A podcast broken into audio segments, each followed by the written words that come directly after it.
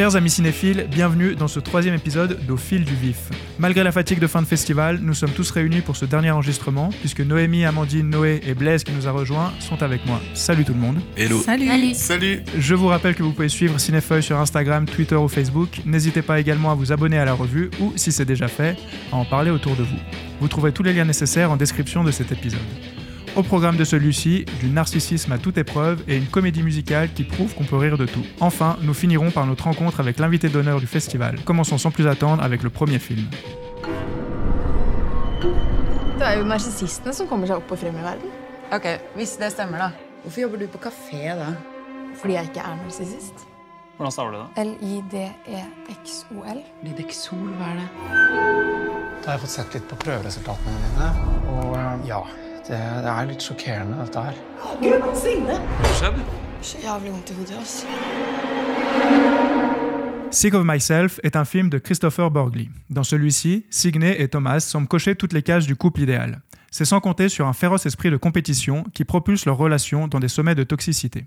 Lorsque Thomas devient un designer acclamé, Signe décide de faire n'importe quoi pour se faire remarquer. Vraiment n'importe quoi. Nous sommes trois à l'avoir vu, puisque Blaise et Noémie, vous ne l'avez pas vu. Euh, mais Noé, c'est toi qui va commencer, donc dis-nous ce que tu as pensé de Sick of Myself. Oui, donc j'ai beaucoup aimé euh, Sick of Myself. Je dirais même que c'est le film que j'ai préféré euh, du festival, de ceux que j'ai vus. Et c'est effectivement un film qui coche un peu toutes les cases de ce qui fonctionne actuellement dans les, dans les comédies à la nordique, c'est-à-dire qu'on a une satire de l'art contemporain, on suit des personnages de trentenaires euh, dont on se moque un peu, euh, pas toujours pas toujours gentiment, Euh, beaucoup d'humour noir, une réflexion aussi sur le culte de la personnalité, et, puis évidemment une, réalisation, et ça c'est peut-être le premier point qu'on peut souligner, qui est très très soigné hein, à tous les niveaux, c'est un film qui est très beau. Et euh, donc moi j'ai vraiment eu du, j'ai beaucoup ri devant ce film. Euh, on m'avait prévenu que voilà il y avait des, il y avait quelque chose d'assez sombre. C'est un film qui peut aussi euh, flirter par moments presque avec le body horror parce que je spoil un peu, mais le principe c'est que cette jeune femme qui commence à faire n'importe quoi, elle prend un médicament qui la fait se dégrader physiquement. Et elle utilise cette apparence physique de plus en plus répugnante, en fait, vraiment, où elle a des, de- la peau craquelée, des espèces de pas des furoncles, mais presque. Elle, crache du sang. Elle est vraiment de plus en plus laide pour euh, entrer un peu dans le circuit, notamment de la mode, euh, en, rejoignant un peu un- une, agence de, modèles euh, hors du commun. Et on suit donc les- les- l'espèce de aux, descente aux enfers de ce personnage. Mais je trouvais franchement le, film très bien construit, très drôle, et le discours finalement assez innovant par rapport à ce qu'on peut voir dans, ce type de film. Donc j'ai vraiment aimé ce film.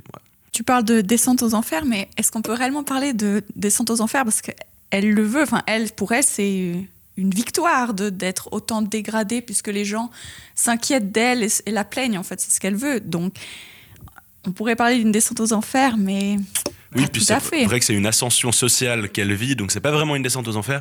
Alors disons, le, le discours du film nous amène quand même à plutôt être critique vis-à-vis de, ce personnage et à se rendre compte que ce qu'elle fait n'est pas viable à long terme. Mais c'est vrai que c'est peut-être, disons, un, reproche qu'on pourrait faire au film, c'est que le personnage de, euh, de cette jeune fille évolue assez peu euh, durant le film. C'est-à-dire qu'à un moment, elle décide qu'elle veut avoir l'attention sur elle et tout le long du film, elle reste sur cette espèce de, de, ligne. Mais effectivement, c'est peut-être pas une descente aux enfers. Je rebondis sur ce que tu dis, parce que si j'ai une réserve sur ce film que j'ai bien aimé dans le- le- l'ensemble, c'est vraiment ce que tu viens de dire. C'est ce côté euh, un petit peu redondant sur son message, où euh, en fait elle est vraiment dans cette recherche de, d'attention, de, même de célébrité, parce qu'en plus elle est confrontée donc, à, son, son mari ou copain, je sais plus s'ils sont mariés, mais peu importe, mais son conjoint euh, qui lui est en train d'arriver à, enfin, d'accéder à un certain, une certaine reconnaissance artistiquement.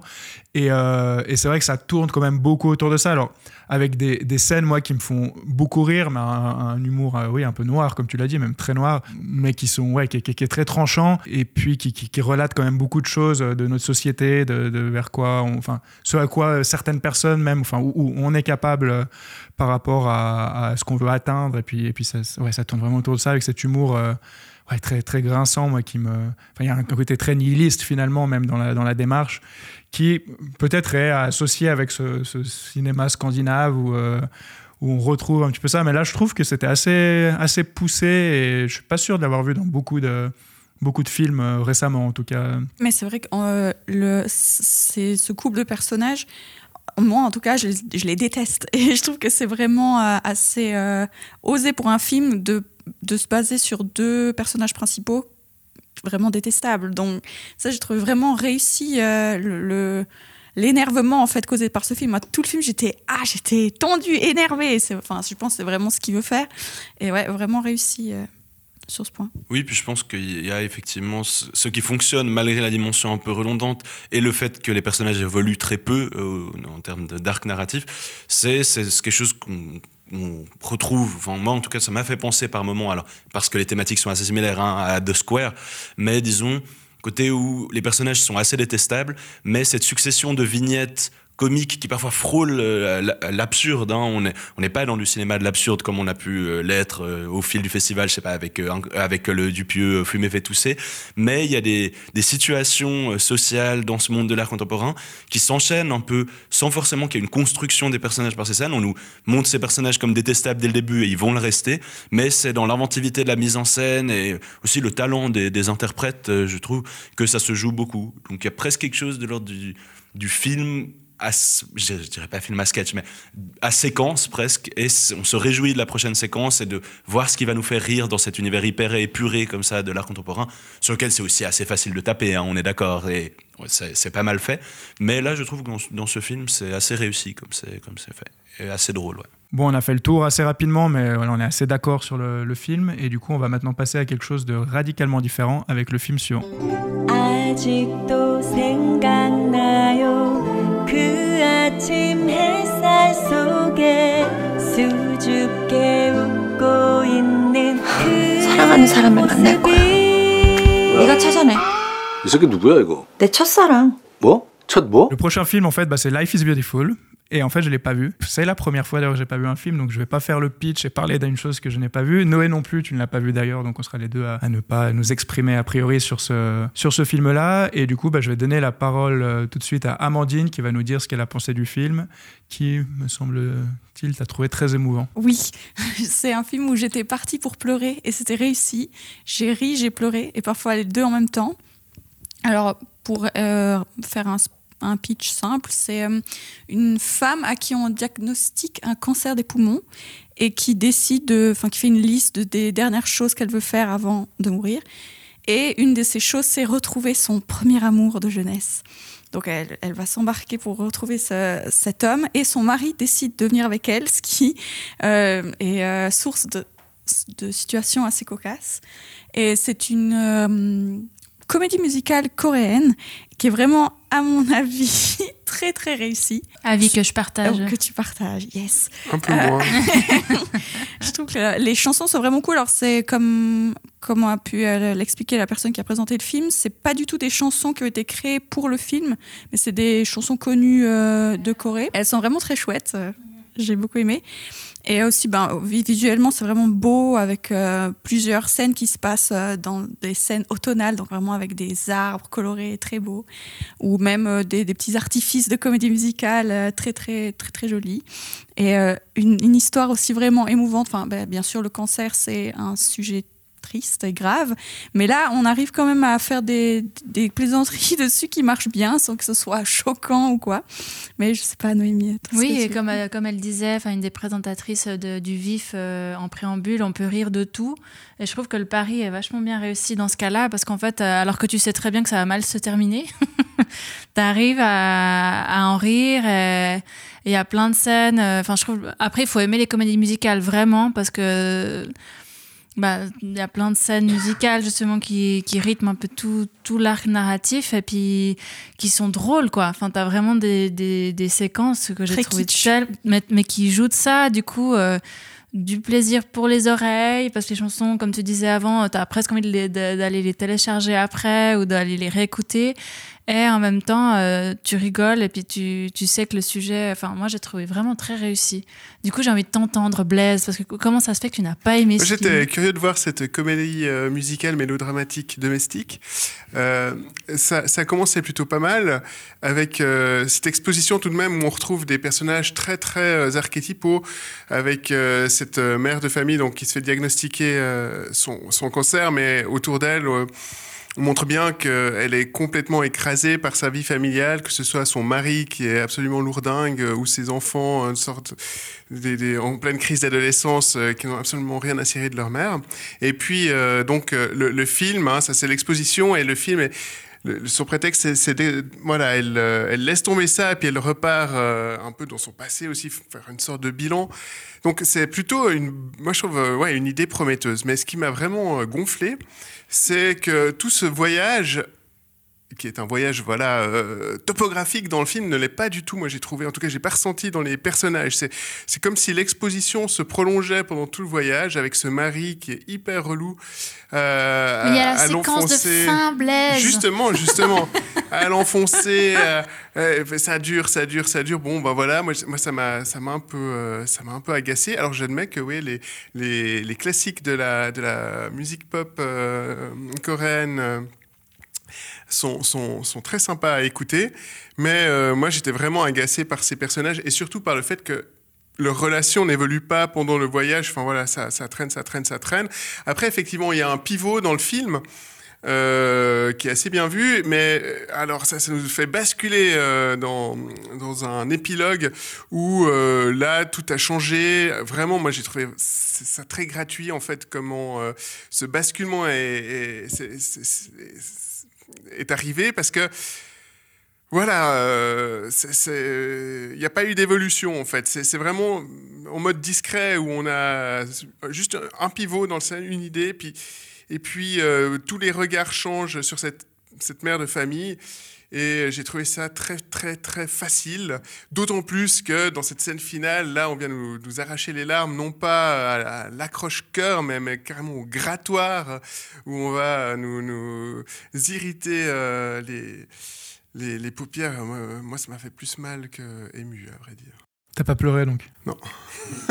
Pleurer de, de déception peut-être. Non, mais je sais pas, moi, je sais pas, c'est moi qui étais complètement largué, mais je trouvais vraiment ce voyage un peu répétitif, quoi. Mais En moi, cas- c'est ça que j'ai trouvé cool, tu vois, c'est qu'en fait, je trouve qu'il reprend bien les codes aussi de la comédie musicale, tu vois, il y a plein de trucs, en fait, c'est toujours des archétypes, tu as toujours ce truc euh, de... Après, là, c'était en l'occurrence une mère de famille euh, qui a envie de s'échapper de son quotidien, tu as le mari qui est vraiment, en fait, un gros connard, qui arrive... Qui a un- qui a- C'est un échec, en fait, son mariage. Puis après, tu comprends... Je trouve, en fait, quand tu vois toutes ces scènes aussi de leur jeunesse, en fait, je trouve aussi en termes narratifs, avec ces flashbacks, tu comprends un peu plus en fait aussi d'où ils viennent et tout ça. Puis même si lui ça reste un peu quand même un peu un gros lourd puis il le reconnaît ça je peux te laisser le petit truc un peu cousu de fil blanc où en fait ok c'est peut-être pas enfin il est il a un peu fait plein d'échecs mais il arrive à se racheter à la fin. Bref Un peu ça je suis d'accord c'est peut-être un peu facile mais je trouve qu'en Ouais, fait t'as quand même certaines nuances tu as le fait qu'il découvre petit spoiler quand même mais qu'il découvre cette liste de souhaits qu'elle a envie d'accomplir avant qu'elle meure puis en fait, tu comprends en fait tout du long. Peut-être que en fait tout ce voyage c'est grâce à lui. Tu vois, il y a- je trouve en fait il y a un truc plus nuancé que juste ce truc de personnage. Je trouve en fait ça te fait revoir toute leur dynamique en fait relationnelle au vu de la fin. Bah, Moi, justement, à la fin, je me suis dit que euh, ça- le film sauvait ces personnages, euh, mais vraiment détestables. Et moi, j'avais vraiment pas du tout envie de les sauver. Quoi. Oh, mais Ah, pourtant, on voit qu'en fait, pas de ce, ce cœur, côté Blaise. un peu, un peu de, de connard, comme tu disais, du mari, c'était un- presque une façade pour se protéger de Mais cette oui, parce qu'après tu vois qu'il est sensible derrière. C'est beau Non, beau. moi j'ai trouvé, moi j'ai trouvé que en fait, mais après aussi en termes comédie musicale, je trouve que c'était parfait. T'avais un ton qui était juste, tu traitais d'un truc super grave, mais avec une légèreté bienvenue, même si tu sais que l'issue, enfin même tu vas te faire une comédie musicale sur le cancer phase terminale, enfin je trouve que c'est quand même un pari assez cool. Ouais, j'aime bien l'idée. Et du coup, je trouve qu'au contraire, la fin, même, elle est, enfin, moi, tout le monde était en pleurs, à part toi, apparemment, dans la salle. mais t'avais un truc qui était vraiment méga réussi, quoi. Parce que même si tu, bah, tu disais, Amandine, t'as mis peut-être deux heures à t'en remettre à la fin de la séance, mais tu ressors, t'as quand même un truc, t'as passé un bon moment, quoi. Avec des personnages, je trouve, qui sont, euh, il y a elle, je trouve juste elle qui change pas trop. Mais en même temps, elle vit son truc, euh, t'as un truc assez jubilatoire, euh, bah voilà, où elle va vivre ses derniers instants comme elle le souhaite, quoi. Peut-être qu'elle change pas trop, mais quand même sa perspective change parce qu'elle elle idolâtrait, enfin elle idéalisait cette, ce premier Bah, amour. ce fantasme, quoi. Enfin, vraiment. Et euh, finalement, à la fin, elle doit se rendre compte que c'était Oui. pas si idéal Mais que là ça. aussi, je trouve que moralement et éthiquement, enfin, c'est quand même euh, sa, sa pauvre vie euh, bien douloureuse. Elle est pas si mal finalement. Enfin, je sais pas. j'ai- trouvé vraiment la manière dont le, le film sauvait un peu ses personnages et, et la vie, c'était très facile et, et moralement, moi, ça m'a vraiment euh, Mais je trouve pas, quoi. tu vois, le truc moral, non, ça reste quand même, ça reste un con. Je trouve qu'il veut pas du tout sauver son personnage, au contraire. ouais, je pense que ça- non, à la fin, on lui fait bien montrer que voilà tout ce qu'elle faisait, c'était génial, c'est incroyable, puis que lui, il galère. Enfin, je trouve que vraiment, c'est- assez pathétique de, de, de passer par là euh, pour, pour, ouais, pour sauver ce personnage. Enfin, ça m'a vraiment pas. J'ai pas du tout été ému. Mais je trouve pas qu'il le sauve, tu vois. Moi, je suis pas d'accord avec ce que tu dis. On Alors, se dit pas qu'il est génial à la Non. fin, Pourquoi finalement. vous avez pleuré bah parce que, bah pourquoi tu n'as pas pleuré? Posons plutôt Non, mais cette bah, question. voilà, alors, justement, parce que ces personnages m'agaçaient plus qu'autre chose, puis que je me réjouissais qu'on passe à un autre film. Mais, mais, mais qu'est-ce qui vous a attaché? Enfin, qu'est-ce qui vous a fait pleurer? Enfin, moi, c'est ça aussi la question que je me pose, parce que Bah, c'est tout le dentil, tu vois, qui dit Life is beautiful. C'est quand même un truc, ça parle de la vie, des attachements sociaux que tu as, peut-être des liens aussi dysfonctionnels que tu peux avoir euh, avec ton mari, en l'occurrence, parce que, comme elle le dit à un moment dans le film, désolée, mais qu'elle veut le divorcer, en fait. Puis en fait, pourquoi elle le fait pas? T'as tout un truc aussi sur une construction. Alors peut-être que c'est faux, elle a clairement fait des erreurs, je pense, euh, dans sa vie à elle, en termes de son couple ou autre. Mais pourtant, tu as tout un truc aussi rétrospectif sur les attaches, sur qu'est-ce qui a été construit, qu'est-ce qui a foiré, qu'est-ce qui a peut-être mieux réussi. Puis je trouve que c'est ça qui est émouvant, en fait, c'est de voir euh, quelqu'un bah, qui s'apprête à mourir, et puis ben, forcément que j'imagine que tu fais des bilans à ce moment-là. Et de voir peut-être, euh, tu vois, même son attachement de fantasme à son amour d'enfance, bah, c'était de la merde en fait. Puis de voir en fait tout ça, je trouve que ça, ils ont réussi à toucher juste en fait. justement, j'ai trouvé que ça, ça, ça, ça s'effondre complètement parce que ça, en gros, si on veut être euh, direct, sa vie de merde, elle est sauvée à la fin. Elle n'est pas sauvée. Si, si, puisque, suis pas d'accord. puisque visiblement, euh, si on rentre dedans, on, on y pleure, puis on lui dit, mais c'est c'est quand même beau ce qu'elle a eu, oui, euh, on comprend, et tout ça, Mais non et qu'elle y retrouve du sens. C'est pas, c'est pas ce qu'elle a eu qui Moi, est je beau. alors, c'est qu'est-ce le- qui vous a ému? Bah, c'est plutôt cette rédemption à la fin. Bah en Oui, fait. mais donc, il sauve bien. Non, non, pas, mais pas. Je pense plutôt. Alors, l'aspect rédempteur, c'est pas de toute sa vie. C'est pas ça. C'est plutôt qu'en fait, à la fin, tu ré- bah, que lui peut-être réalise en fait aussi que bah, il va perdre sa femme et puis qu'en fait, euh, il a été con et puis que même s'il sait qu'il va pas sauver peut-être toutes ces conneries, bah comment il assure sur la fin en fait, puis qu'il soit là dans ses derniers instants, puis que vu qu'il a brillé par son absence apparemment tout le reste, ou même pas, ça tu vois c'est aussi des, je pense que tu vois aussi beaucoup le film au travers de son prisme à elle, où elle voit tous les trucs qu'on merdé, mais après dans tous les flashbacks que tu as durant le film, il a été présent avec ses enfants, le truc du vélo, le truc de la musique, enfin tu vois qu'il a vraiment accompagné ses enfants en fait, puis qu'elle peut-être elle s'est focalisée Peut-être euh, parce qu'elle était dans un quotidien effectivement assez merdique, mais sur les moments qui allaient pas. Tandis que euh, sur la fin, en fait, en tout cas avec les flashbacks, moi c'est ça que j'ai compris aussi, c'est que c'était pas à ce point euh, pessimiste, qu'elle a raté sa vie, c'était pas à ce point unilatéral en tout cas. Ouais, mais quand même, pendant une heure et demie, c'est assez unilatéral, je trouve, et Mais non, et parce que les, flashbacks, justement, on a elle qui est là en train de se dire super, je vais retrouver mon amour de jeunesse qui était quand même un type incroyable. Et Je vais On vivre a- la vie que je n'ai pas pu oui, vivre. et on voit ces flashbacks où, euh, bah, en fait, euh, elle était vachement amoureuse de son mari quand même. Donc on se dit, mais où est-ce que ça a merdé? Et enfin, c'est assez attachant quand même, non? Je trouve que ça, reflète en fait pas mal euh, ce que tu peux vivre sans l'aspect pop coréen, euh, comédie musicale, mais dans, dans ce truc en fait où t'as, bah, c'est chaque fois réalité VS, VS fantasme, où euh, est-ce que tu vas rêver ta vie? Là, c'est un peu ce que tu proposes, le, le postulat de début en tout cas du film, versus ce que tu as vraiment vécu en fait. Moi, j'ai pas du tout vu ça, en tout cas. Mais je note que le film, euh, enfin, que l'histoire du film commence dans un cinéma, et euh, en Mhm. gros, une des moralités de, même de- la fin, il revient au de- cinéma. de l'histoire, c'est qu'effectivement, toute bonne histoire commence dans un cinéma. Oui, la petite pirouette. On remercie Blaise d'avoir apporté un peu de contradiction, parce que jusqu'à présent, c'était, euh, on était très d'accord sur les films, en fait, dans ces différents épisodes. Et je suis content, même si j'ai pas vu le film, malheureusement, ou heureusement, qu'il y a un peu de désaccord euh, dans ces différents épisodes. Et du coup, bah, on en a fini pour les films que nous comptions aborder aujourd'hui. Mais avant de conclure, comme promis, voici notre entretien avec l'invité d'honneur du festival, Camille Chameau. Camille Chamou, bonjour. Euh, bonjour. première chose, comment vas-tu? Pas mal, pas mal du tout. Je me suis baignée dans le lac Léman euh, 29 octobre, donc quel jour on est? Ouais, quelque chose comme ça, par là, fin octobre, disons. Voilà, fin octobre, je trouve que c'est pas mal. Donc euh, je suis très tonifiée. Pas trop, ouais, pas trop froid quand même, même s'il fait, il fait bon pour une fin de mois d'octobre. C'est fou, c'est la Riviera, vraiment, ça porte bien son nom. Swiss Riviera. Mhm. Euh, je trouve magnifique. Et j'ai une sorte de. C'est une épiphanie depuis que je suis là, depuis hier. Je suis au bord du lac. Je réfléchis, je parle avec des gens très sympas, je vois des films géniaux. Je suis très contente. Justement, ça enchaîne parfaitement avec ma prochaine question. Tu, il y a déjà eu plusieurs de tes films qui ont été programmés au vif, mais c'est la première fois que tu viens en tant qu'invité ou... Oui, c'est la première fois que je viens car quand Première Vacances a été programmée en clôture du festival il y a 4 ans, je venais d'accoucher une semaine plus tôt. Donc euh, j'avais fait une vidéo en sortant le bébé d'une poche et en, expliquant que malheureusement il y avait ce petit bébé et qu'on ne pouvait pas être là. Euh, là, j'étais enchantée de pouvoir venir et puis c'était quand même un honneur et vraiment très sympathique de me présenter comme invité d'honneur parce que ça me donnait l'occasion d'avoir trois films que, auxquels je tiens beaucoup, quoi, dont deux que j'ai coécrits, euh, qui ont été présentés au public d'ici, et euh, c'est super chouette. Et ben, justement, encore par rapport à Vevey, hier, lors de la présentation d'un de ces films, donc le processus de paix, dont on parlera peut-être un petit peu après, que tu as notamment coécrit, euh, tu as évoqué le fait que tu avais joué une première version de, de tes premiers spectacles ici à Vevey. Oui, là, derrière nous, au théâtre de poche de la Grenette. Euh, où les gens étaient euh, vraiment à notre distance, quoi. C'est-à-dire à moins de 4 mètres les derniers spectateurs, euh, tous les gens autour de moi, comme ça, c'était très très drôle. Et effectivement, c'est l'un des premiers endroits, d'ailleurs, où j'ai tourné même en dehors du one man show, quand j'ai commencé à tourner dans des spectacles.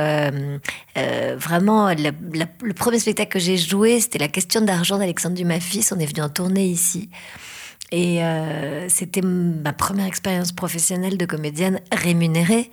Et donc j'ai un rapport euh, très affectif avec euh, Vevey, Léman. Voilà. C'est très lié pour moi à des premières fois, des premiers moments la première personne qui a produit mes spectacles euh, humoristiques et, suisses, c'est le directeur du Festival de Montreux. Enfin, voilà, il y a eu plein de choses comme ça. Donc, parmi les films projetés, il y a également Les Gazelles, qui est un film plus ancien, qui date de 2014, euh, film que tu as donc co-écrit. Oui. Est-ce que tu considères que ce film, dans ta carrière au cinéma, a été un, tournant? Est-ce que ça a été un, une espèce de, cap ou... Oui, après moi, j'ai jamais vraiment eu de tournant ou de cap. Je dirais que tout est une progression assez solide euh, et, en pente euh, douce, ascendante, hein, mais en pente douce. Enfin, voilà, le dénivelé est tout doux. Donc, euh, je trouve que je construis les choses de manière progressive. Alors, effectivement, Les Gazelles, ça a été la première fois que je faisais un rôle euh, principal au cinéma, euh, un rôle sur lequel tient peu le, film et, dans un scénario que j'avais coécrit. Euh, mais après tous les 3-4 ans, je, je, coécris un film que réalise quelqu'un que je trouve très talentueux. les Gazelles, c'était Mona Hachache. Les premières vacances avec Jonathan Cohen, c'était Patrick Cassir qui est mon mec par ailleurs. Et, euh, et euh, Ilan Clipper a réalisé effectivement euh, le processus de paix. Et nous l'avons coécrit. À chaque fois, je l'ai coécrit avec le réalisateur ou la réalisatrice. Donc c'est un travail que j'aime beaucoup et c'est tous les 3-4 ans quoi, que je fais ça parce que ça me permet d'avoir une surface d'expression totale, d'écrire des rôles et pour moi et pour les autres que je trouve vraiment en prise avec l'époque et tout ça. Et concernant le processus de paix, justement, donc euh, pour résumer vite fait, c'est en gros un couple qui, qui, se bat pour rester ensemble, on pourrait dire. Euh, tu l'as donc écrit comme tu viens de le dire. À quel point, enfin, quelle part du film est autobiographique? Comment, voilà, pour l'écriture, à quel point euh, c'est toi qui es représenté, vu qu'en plus tu joues dedans? Si c'est par autobiographique, on entend prise dans la vie réelle, que ce soit la mienne ou celle des gens qui m'entourent je dirais que presque 100% du film est autobiographique. C'est-à-dire, pas forcément de ma vie, mais de celle que j'observe autour de moi. clairement, et que Ilan, euh, le réalisateur, observe, et dans sa vie, et dans les gens qui l'entourent, effectivement. Euh, c'est un film très inspiré de la vraie vie des couples, celle dont on ne parle jamais. Et puis c'est très drôle aussi. euh. J'espère que c'est très drôle. Moi, le film me fait beaucoup rire et j'avoue que le public de Vevey, qui était la deuxième, vraiment, c'était uniquement la deuxième fois que je le voyais devant un public, ce film. Et euh, c'était euh, royal hier parce que les gens ont énormément ri à des choses assez subtiles dont je ne savais pas si ça passerait. C'est ça qui est merveilleux dans une comédie. La comédie, c'est le genre qu'il faut le plus aller voir au cinéma parce qu'il n'y a rien de plus extraordinaire que de rire avec des gens. On peut voir un drame tout seul chez soi, en fin de compte. Mais une comédie tout seul chez soi, ça a tellement moins d'impact, c'est tellement moins rigolo. Ce qui est cathartique et fort, c'est de rire avec des gens devant un truc. Et ça, c'est c'est une délivrance folle. Et puis, est-ce que euh, réaliser un film est quelque chose qui t'a déjà traversé l'esprit? Pour le moment, non, parce que je ne maîtrise pas le langage cinématographique. J'ai un imaginaire extrêmement verbal. Donc moi, je sais écrire, euh, je veux dire, euh, vraiment, je sais mettre dans des mots. Le mot, c'est mon domaine. Donc je sais écrire des spectacles pour moi, je sais écrire des scénarios, mais en fait je n'ai pas de langage cinématographique euh, personnel, euh, encore en tout cas. Donc euh, si je réalisais un jour, ce serait vraiment parce que quelque chose m'est apparu comme étant très clair à retranscrire en images, enfin je saurais quoi en faire. quoi. Et pour le moment, ça n'a pas été le cas et j'aime beaucoup mon travail d'actrice et mon travail d'auteur, donc euh, je m'en contente avec euh, grande joie. Ce soir, euh, la cérémonie de clôture sera suivie donc du film Peta Schnock. Euh, je n'ai pas vu le film malheureusement encore. Est-ce que tu peux euh, quand même nous le, nous le pitcher un petit peu, Ah nous ouais, bah, c'est surtout que c'est un film que j'adore parce que Édouard Deluc, le réalisateur, il a vraiment le don pour avoir des héros super losers, mais super attachants, puis très sincères. C'est pas du tout cynique. Il y a vraiment rien de cynique dans le film. C'est des gens qui croient dans ce qu'ils font, qui ratent, mais qui sont hyper attachants, qui ratent pas tout d'ailleurs au final. Et en tout cas, ce film, il montre que la réussite n'est pas là où l'on croit, l'échec n'est pas là où l'on croit. Et en plus de ça, euh, c'est donc deux gars, Pio Marmaille et Philippe Rebaud, interprétés par Pio Marmaille et Philippe Rebaud, qui décident de créer une euh, balade, une rando à cheval pour des citadins en mal d'aventure. Et donc, ils les font voyager à cheval dans les Pyrénées. Et ce qui est drôle, c'est que, bon, bah, il y a un groupe, du coup, on suit ce groupe et ces deux losers au cours de cette rando qui, évidemment, où rien ne va se passer comme prévu, bien entendu, mais où au fond on renoue avec une tradition française de, alors des losers déjà à la Pierre Richard, une tradition française des comédies de groupe où les choses se disent de manière maladroite, etc., type les randonneurs. Euh, voilà, moi c'est un humour qui me touche beaucoup, qui est extrêmement poétique, et vraiment très drôle, très tendre. Et puis, comme je vous dis, il y a une sorte de premier degré de tendresse que je trouve géniale et qui est très rare en comédie. On se réjouit du coup de le découvrir euh, ce soir. Ah, puis non, il y a une chose très importante à dire et que je suis sûre que les Suisses, vous, allez être férus de ça. C'est que c'est un film où on voit des décors sublimes parce que ça se passe dans les Pyrénées. Alors vous, vous êtes plus Alpes, bien sûr, mais c'est très différent des Pyrénées et c'est néanmoins la montagne et on adore la montagne haute, la montagne à cheval et on s'en prend plein les yeux. C'est fantastique. Et puis je me devais d'aborder aussi euh, la série La Flamme et le Flambeau. Une simple question en fait, parce que quand on voit cette série, euh, qu'on peut imaginer comment s'est passé le, tournage, on imagine que c'était assez délirant comme l'est la série. Est-ce que c'était vraiment le cas? Enfin voilà, quel était l'état d'esprit et l'ambiance lors du tournage de, de ces, de ces séries? Alors, c'était néanmoins très studieux parce qu'il fallait enregistrer beaucoup et en fait, c'était quand même un travail très concentré et tout ça. Par contre, euh, Jonathan a le don pour euh, rendre tout hilarant et tout euh, très joyeux et rassembler des gens qui sont quand même euh, très forts, très intenses. En termes de comédie, ça va très haut et ça fuse. Donc c'était extrêmement drôle et joyeux. Les deux. La flamme était particulièrement fou comme tournage parce que c'était deux semaines en permanence les uns avec les autres. Euh, moi, le, flambeau, j'ai fait des allers-retours parce que je jouais à Paris à ce moment-là. Donc, euh, j'ai une participation plus réduite parce que je jouais au théâtre en fait tous les soirs. Donc, je ne pouvais venir que le lundi, mardi. Mais du coup, Chataléré, qui est devenu tout toléré dans le flambeau, euh, avait une partition beaucoup plus, enfin très définie et très, qui m'a beaucoup amusée, euh, puisqu'elle était obligée de se barrer à la fin du premier épisode et revenir juste dans le dernier. Donc du coup, on, on a énormément rigolé. Puis moi, j'adore ce personnage, parce que je trouve que c'est la plus féministe de toutes dans la flamme et que ça continue dans le flambeau. Puis elle est complètement libre, elle est complètement jetée. Et moi, j'adore interpréter un personnage extrême à ce point. Ouais, libre et jeté, je crois que c'est le moins qu'on puisse dire euh, concernant ce personnage. Euh, pour terminer, habituellement dans nos podcasts, on propose des, on fait des recommandations de films via une thématique à la fin.